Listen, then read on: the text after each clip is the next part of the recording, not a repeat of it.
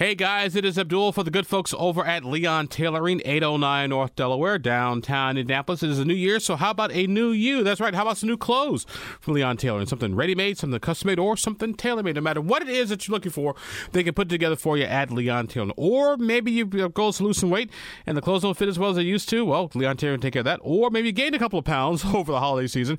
Well, Leon Tailoring, they can take care of that too. Notice the pattern here, Leon Tailoring, they can sort of take care of everything. So swing on by Leon Tailoring, say hi to Larry, Kim, and Judy, and tell them Abdul sent you. Leon Tailoring. 809 North Delaware, and downtown Indianapolis. Hey guys, it's Abdul for the good folks over at Leon Tailoring, 809 North Delaware, downtown Indianapolis. Start your 2024 off right with some new clothes from Leon Tailoring. Something new, something tailor made, something ready made, or something custom made. They got the finest in men's and ladies' apparels, and they also take care of you as well. They've been around for almost so darn near 100 years and some change, and don't stick around that long unless you're getting it right. So get it over to Leon Tailoring. Tell them Abdul sent you, and they'll take care of you. Leon Tailoring, 809 North Delaware, in downtown Indianapolis. They probably without eating T, T, and C salsa. it was the best. Did you have that problem? Yeah, it was the yeah. This was the best morning I've had all session. I was like, this is so great. I mean, we, we have to get the uh, cell. And then all of a sudden, uh, the cell service came back on about 45 minutes ago. I was like. I may have had a few hundred text messages. TV's here. TV's here. All right. Well, great. Well, thanks everybody for coming. Uh, busy week. Uh, I think we're in for a couple more busy weeks ahead, uh, but we continue to work through uh, bills and, and uh, get things across the finish line, and uh, lots of uh, good work being done, and grateful for the cooperation on both sides. So, uh, happy to take your questions. Mr. Speaker, what is the status of the anti-Semitism legislation? Seems to be some issues over in the Senate side. How's, the, how's all that going? You'll have to ask them, Abdul. I know what we passed, we're comfortable with.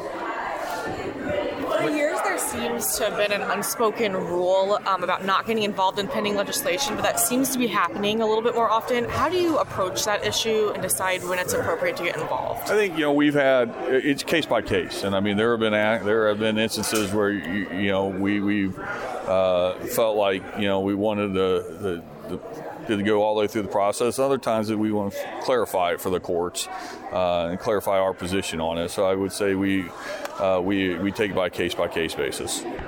Any updates on uh, thoughts on the FSSA situation, the shortfall? We continue to talk to more parents that are concerned about the cuts. I know House Democrats sent a, a letter to FSSA. They haven't heard back.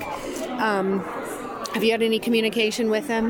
With FSSA? Yeah. Yeah, we've talked to FSSA and we continue to talk to FSSA. There's there's proposed rules. Our our costs having those conversations. I met with families yesterday uh, on this issue. We all take it seriously. We want to find the right spot on all this, and and uh, uh, you know we care very much about supporting uh, Hoosier families, some of the Hoosier families most in need, uh, and so uh, we'll continue to work with FSSA um, to, to find the right balance between supporting those families and, and also being fiscally responsible. I mean, are you encouraging them not to cut that program, though? Well, but I, I think we're talking about what they proposed and, and, and what can be tweaked and, and what can be made better. Obviously, we want to make sure the dollars get down. In many of those instances, there's a lot of different programs involved, but those dollars get to the, the people administering the care and not just to the people that are, um, you know, the providers, but the, the parents are administering the care.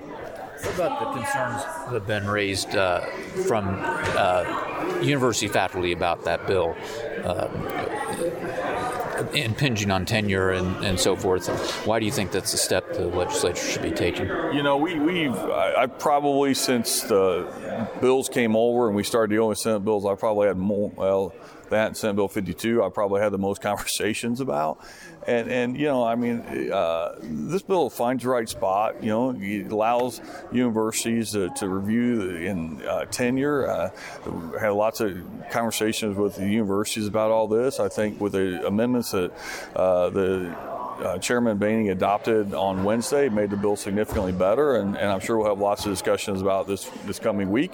But uh, I think they've done a good job with that bill. Do you have any concerns about the um, how the anti-Semitism bill changed in the Senate? They took out the IHRA definition. Yeah, I, I like I said, I, I like the way. I, obviously, we all support the bills that have passed the House. Uh, I've been around now long enough to know that you know these things go through iterations, and we'll see where it lands. Uh, but uh, you know, we, we obviously, and I think you know, Chairman Jeter and, and the Senate have been having conversations, and uh, they'll continue to have conversations. But obviously, it's an extraordinarily, I think, important bill, and we'll try to work through it with our Senate colleagues. Do you think there's a compromise on that bill that can make everybody happy? We, we thought, well, I mean, you know, I'm not sure you ever make anybody ha- everybody happy. So I think, you know, what we're trying to make sure of is, a, is that we're saying a strong message uh, to our Jewish students uh, across Indiana that, that, you know, we are supportive of them and, and we want them uh, to have a safe uh, experience on their college campuses. So, uh, you know, that's that's our number one objective. That's why we passed the bill as we passed it, and uh, we'll work with our Senate colleagues to figure out what we can do. On Senate Bill 202, in your view, what is the problem that the bill is trying to solve? Well, I think, you know, look, there's an ideological imbalance, and we don't want to be, you know, I want to be fair. I mean, I, some of the comments are just rhetorically uh, today, I thought rhetorically over the top. Uh, you know, we're just seeking a balance, and, and talking to uh, again, talking to folks in higher ed, they want to strike that balance too. Uh, and uh, you know, th- this is what this language gets towards: is it's not trying to make you know an overcorrection or anything like that. It's a very measured approach, making sure universities are taking that measured approach. So, um, you know, it's been a it's been a lot of productive conversations. I'm sure there'll be suggestions on how the bill can be changed uh, next week moving forward. But but again, we've heard a lot of positive feedback from people at the universities. The 13th check issue is still hanging there with uh, week next next week. They need to act on it. Do you, have you had further conversations in the Senate? Where, uh, where do you, we passed what we passed, and we are supportive of what we passed, and we think uh, there's plenty of fun, money in that dedicated fund to provide the folks a 13 check. Ultimately, you know, uh, they have to be supportive of that too, and so we're working through it.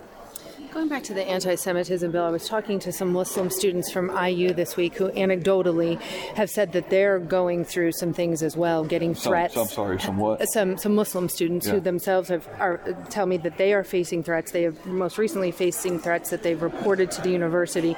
And just in the spirit of saying, you know, the message of making, you know, you want students to know they're safe, would do you feel like that bill also sends that message to them? Yeah, all students should feel safe. But look, since October 7th, we already had an anti Semitism problem, but since October 7th, we literally have people calling for the extinction of Jews. So, so like this isn't, you know, th- th- th- there, there's no moral relevancy on this. This is, you know, this is about, you know, in, in, in broad daylight. I mean, and, and, and so, you know, um, uh, this is about ensuring I, no one, whether you're a Muslim student, a Jewish student, a Christian student, uh, uh, you know, pick the pick the type of student should feel threatened. But this is a case where where we have we have seen demonstratively since October seventh a, a huge number across the entire state of incidents against Jewish students. And we will, this caucus will proudly stand with those students and say, you know, we support them and we want to make sure they're protected. On the uh, 13th check, is there thought about putting your language into 275? You know, I, uh, I'm probably not great at this, Brandon. I'm not great at playing games. We passed a bill. Uh, there's no point in, in you know, I've, I've suggested this to our team. Uh, suggested the Senate. We don't have, you know, they, they can do what they want to do. But, you know, look, the language passed. I mean, you know, they passed a bill. We passed a bill. We feel good about where our bill is. I think the one thing is we're not going to we're not going to make changes to that program without delivering a immediate return for for uh, retirees. You've got time for one more question. Think you guys may get out here early? What's early? March 7th. Good to have goals. Good to have goals. We can go till the 14th, and we will see where we end up. I mean, you know, everybody knows my impatience, so I, w- I would love to uh, tell you for sure March 8th. That's I think what we've we've strived for. But look, some of this stuff just got to get worked out. We'll get worked out uh, in the proper time. So I don't fly off somewhere uh, on my on March 9th. So. All right. Thank you, Thank you guys. Appreciate Thank it. you. Good to see you. See you guys. This podcast was produced and edited by Chris Spangle and Leaders and Legends LLC. If you're interested in starting a podcast or taking yours to the next level, please contact us at leadersandlegends.net.